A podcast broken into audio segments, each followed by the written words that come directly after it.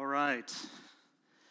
So, in light of today's uh, scripture passage, which I know is crystal clear as you were listening to that, I've entitled today's sermon, uh, It's the End of the World as We Know It. Does anyone know the next line?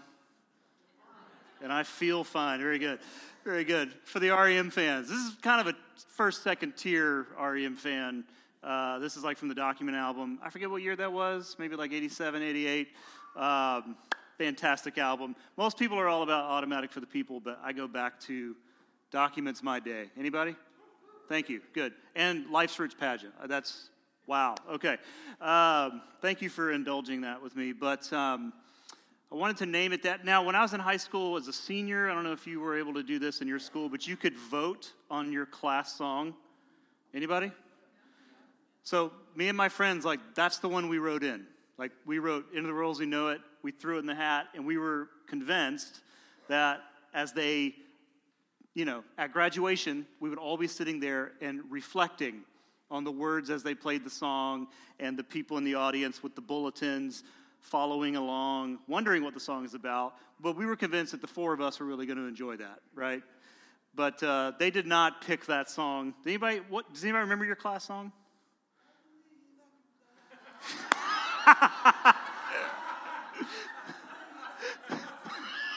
that was it? Is that seal? Uh, Same thing. Seal. All right, we got one R. Kelly. Anybody else? Any other class songs you remember? Who graduated with some sort of Green Day terribleness? Anybody with that one? Got a couple up here. Uh, yes, yes. We all white suburban high schools right there. Um, anybody else? You remember? Can you? You probably. I mean, I can't. I had to look in my yearbook, y'all, and it was some stupid Boyz II Men song. That's what it was. Like REM got pushed out by Boyz II Men, and it was a cover anyway, huh? That was it? That's like eight minutes. That was really your class song? Are you serious? We grew up in a we grew up in the worst time. That would have been great. Stairway to Why didn't I think of that? I was like, okay, all right. It's already taken. Wow, Stairway to Heaven. I was thrown for that. I was going to bring an iTunes gift card in for the winner, so you would have won that. I'll send it to you, but maybe you because you sang. That was that was fantastic. That was fantastic. Oh my gosh. Um, no, I like the title of that song because the sentiment, I like that the sentiment is relevant. I think in every in every century, at least since Christianity kicked in, every century has at least wondered, is this it? Is this the end of it?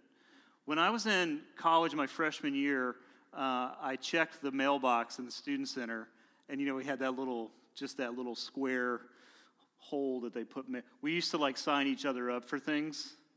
That was always fun. And then it got out of hand when someone got a Playboy. So uh, I did not do that, by the way. Um, uh, I didn't. I didn't. I didn't. Um, but anyway, I checked my mail one day, and uh, there was a letter in there, sealed, stamped, written to me, like handwritten. And so I opened it, and it was like two pages, typed. So I thought this is legit.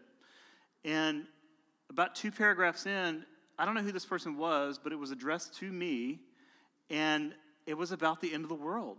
It was like one of those, you know how you get chain emails?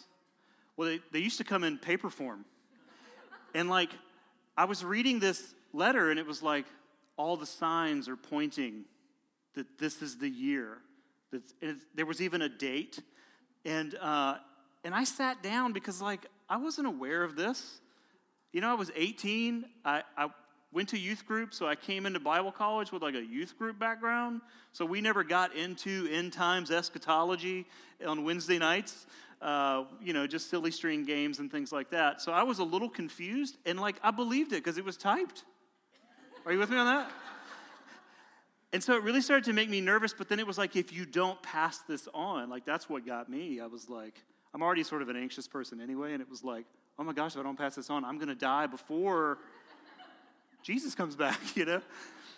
And so I didn't really know what to do. And so I thought, I'm going to go to a professor's office and ask him what he thinks. And so I go to the seminary. I didn't stay in the undergrad building, you know what I mean? So I went to the seminary building and was just kind of looking at the doors. And I was like, I have this guy for a class. And so I knocked on the door and uh, it, it opened. And he was like, Yes, Derek, may I help you? And I walked in and I like gave him, I just put the letter on his desk. And uh, he picked it up and sat back in his chair. And, and he goes, Hmm. and I was like, Right?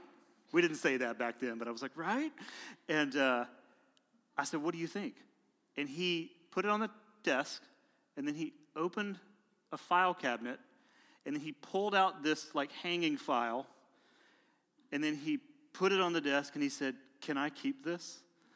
And I was like, Why? And he's like, I've been keeping these since like 1965.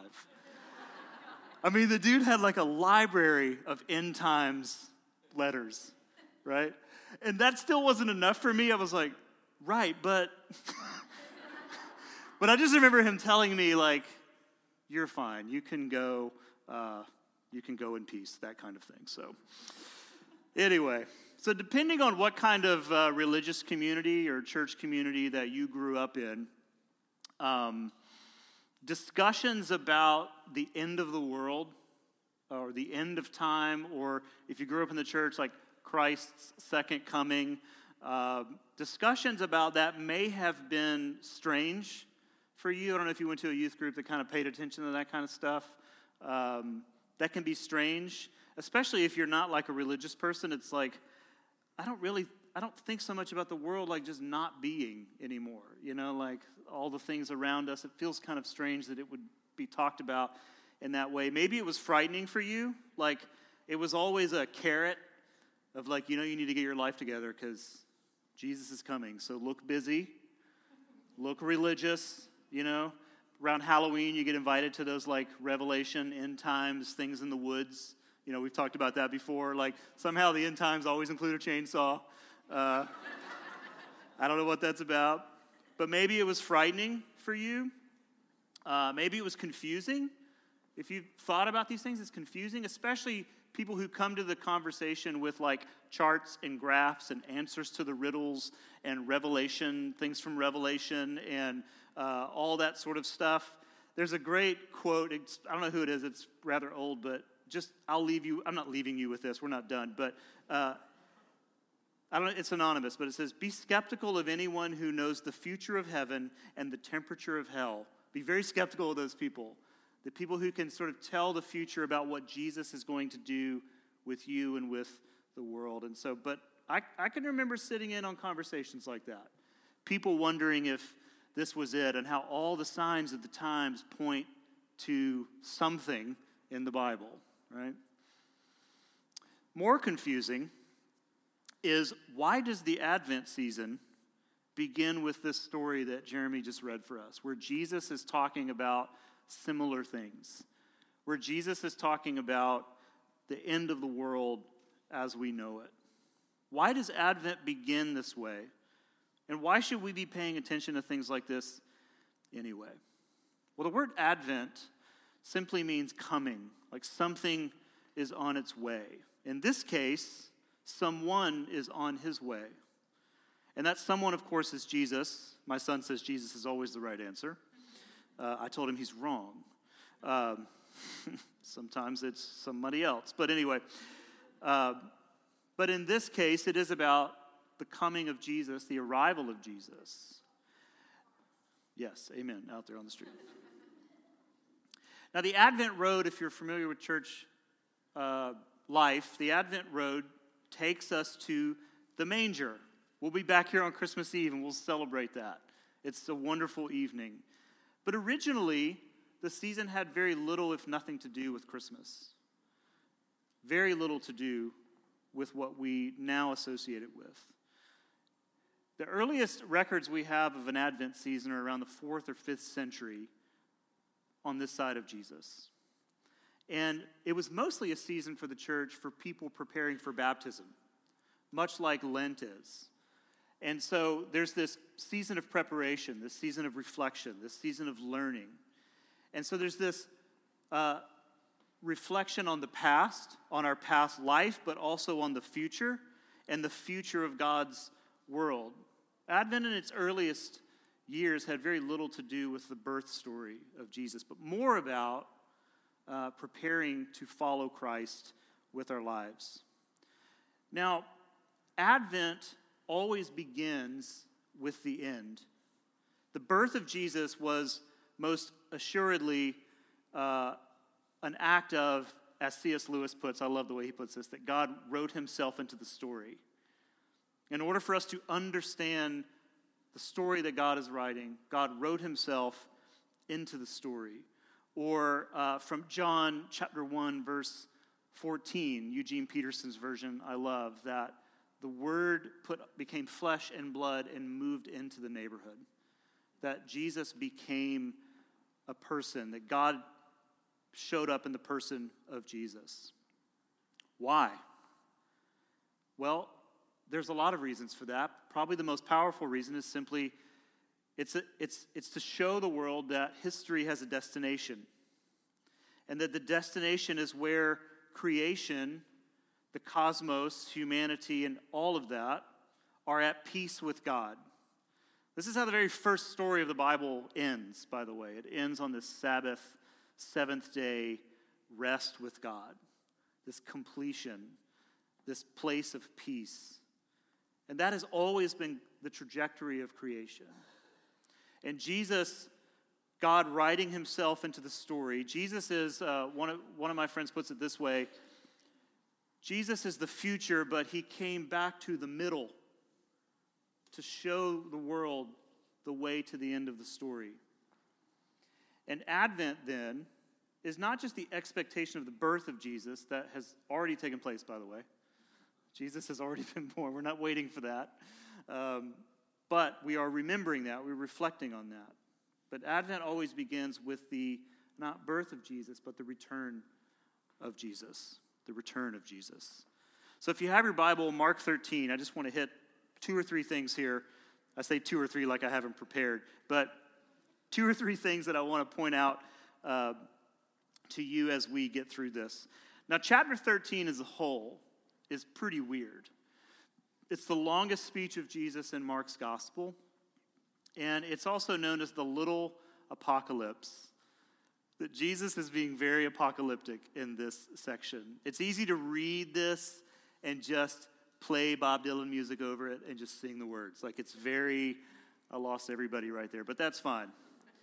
Um, I know of what I speak, but this is known as the little apocalypse. Jesus is speaking in a very apocalyptic way, which is a very specific genre of teaching, of writing that was ingrained in the Jewish consciousness.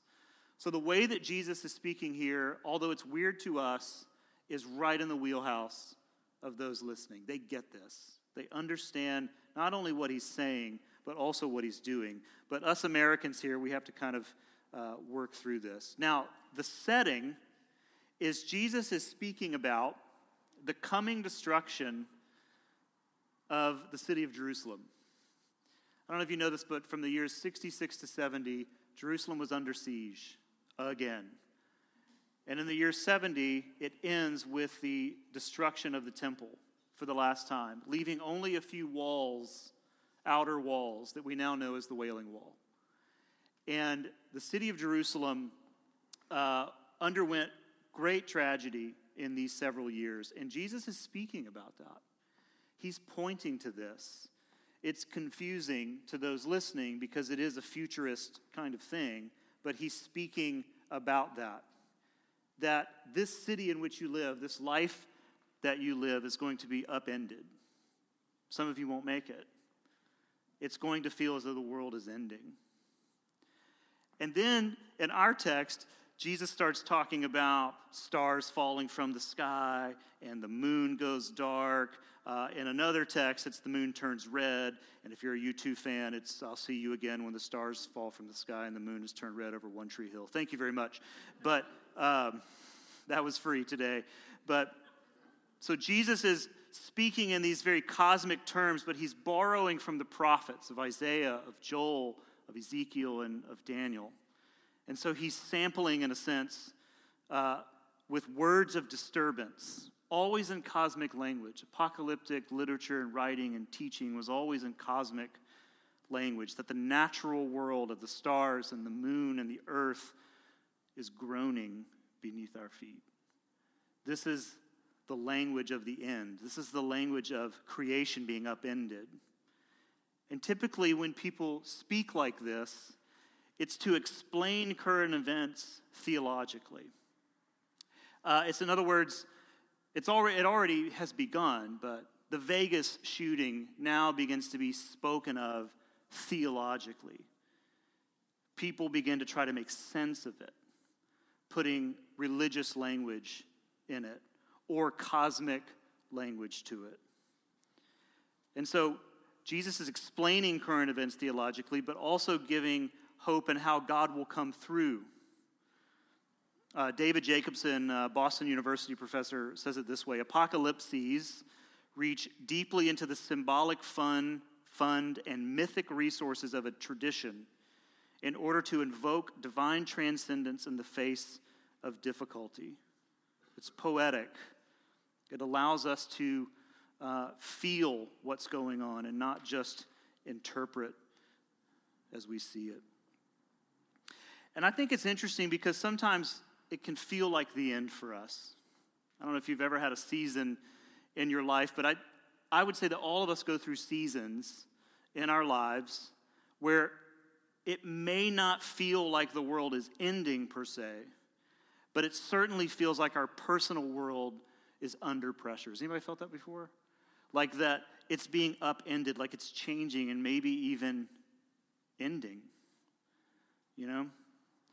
Uh, that something significant in our lives is closing, it's, it's ending. Uh, whether that's a season that you're leaving, a relationship that is ending, uh, a move that is impending, it can feel as though something of importance, of significance, is closing. But it can also take the form of these things that you've worked so hard for, they're now coming apart. Again, that's all things. That's relationships, that's your job. I think in my years of pastoring, it feels like the top three things, when they come apart, cause the most pain, and one of those is like losing a job. I feel as though in my conversations with you and with many others, when a job has been lost, it feels like an ending. Has anybody experienced that before? You feel, be, you feel like you, nobody cared about you. You feel like it was all for a waste of time. It just, it's very interesting how, how and I've experienced that too. I've been, I've been let go. Uh, we've, we've moved on from you. Um, but it definitely feels as though something that you've worked so hard for and with is now coming unraveled. But then there is the world around us, the warnings of environmental breakdown. Can't avoid that anymore. You know? It's nice and cold today, isn't it? Nope. It doesn't matter. I will still sweat. I was telling the setup team today, I was like, maybe I won't sweat in heaven. Maybe. Maybe that'll be my That'll be my reward. Well done, good and faithful servant. No more sweat glands. That'll be like, that'll be the most amazing thing for me. Uh, yeah, just that kind of stuff. Uh, I don't know if you've been awake this year, but political unrest, you know, and social unrest, the abuse of power and the unfolding of injustice. I always find it interesting. It's been fun to watch the national media work out morality. Um, they're trying. I mean, I, I, give them credit. It's, it's a new thing for them. But uh, they recently released videos of people being sold into slavery in Libya. I don't know if you saw these. But I don't mean to be arrogant, but it's like Christian organizations have been fighting that for a long time. And it's like, this is brand new information. We knew years and years and years ago there are more slaves on earth than there ever have been in history. You know? I just find it so interesting. But I, I love that it's coming to the fore. I love that it's out there. And, but sometimes it can feel like, what is happening? And just the growing distrust in our leaders, and that it's time for men to get their stuff together. We're starting to see this now, you know, and as a man, I agree um, that it's, that's just been very interesting to watch. It's also been interesting to see how quickly someone who was loved is now hated. That's very interesting to me. They used to make fun of the church that we would love the sinner and hate the sin, but apparently in the world it's hate the sinner and hate the sin. It's very interesting to me. And I bet the people that are now putting their lives back together might really be attracted to that. If you would love me, that would be great. At the same time, the horrific stuff that has been going on on their end to hurt the lives of women is nauseating. It's, it's terrible, but it's an interesting time. And I think in these times it can be very difficult to live forward. I, algorithms are killing us, by the way. We already have a tendency as humans to see what we want to see, but algorithms are making it nearly impossible not to do that anymore. And now more than ever, it's so easy to sit in this kind of like, well, I guess it's over. I guess it's over. When there are better stories being told, when there are better things being birthed that we don't see anymore. And this is why Jesus tells this weird story about a fig tree. He says, From the fig tree, learn its lesson. As soon as its branch becomes tender and puts out its leaves, you know that summer is near. I always think of Olaf, but you, you know that summer is near. So also, when you see these things taking place, you know that He is near at the very gates, that somewhere Jesus is saying that somewhere in the darkness, a light shines through, that summer is coming. This is, the, this is sort of the hook in the story where Jesus is saying, I know the world feels like it's falling apart, but in that you must see the signs that summer is coming, that light is coming. And then let me close with this last part of the text that Jeremy read for us today. But concerning that day or hour, no one knows. Don't you like it when Jesus goes, I don't know. I don't know when the end is. Stop asking me. Uh, not even the angels in heaven, nor the Son. There he is, like, back off. I don't know. I think he did know. But anyway, uh, but only the Father. Be on guard, he says. Keep awake for you do not know when the time will come. It will be like a man going on a journey, and he leaves home and puts his servants in charge, each with his work, obviously a rich man, and commands the doorkeeper, very rich man, to stay awake. Therefore, Jesus says, Stay awake, for you do not know when the master of the house will come, and in the evening, or at midnight, or when the rooster crows or in the morning, lest he come suddenly and find you asleep. And what I say to you, I say to all stay awake. Stay awake. Advent reminds us that God is taking history to a conclusion of renewal, which is hard to see when we occupy a world that tends to show signs of deterioration and decline. And yet, Jesus holds out for us this vision and promise of a new world. I like that. But we must stay awake and participate in that and not to disappear into despair. Why do we light the Advent candles on Sunday, Sundays during the season? Well, one, it just sort of marks the time for us.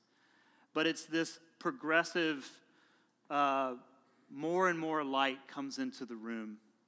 More and more light comes into our home. And in the midst of darkness, and in a world that can be pretty dark at times, that the light grows, the light expands. And we always say this at Easter, but it works here too, and that's that resurrection, like, always follows what? Death. And we know in life, just in life in general, that death is very much a part of how life happens. We live because of death. Things die so that we may eat and be alive. And resurrection always follows death, and death always follows a birth. And Advent begins by taking us to the birth of Jesus, by reminding us first that this is about resurrection. And so, as we walk through this season together, let's stay awake. Let's look for the new things that God is doing in our places of work, in our homes, in our neighborhoods, here in this church. And let's keep our eyes open to that. Amen.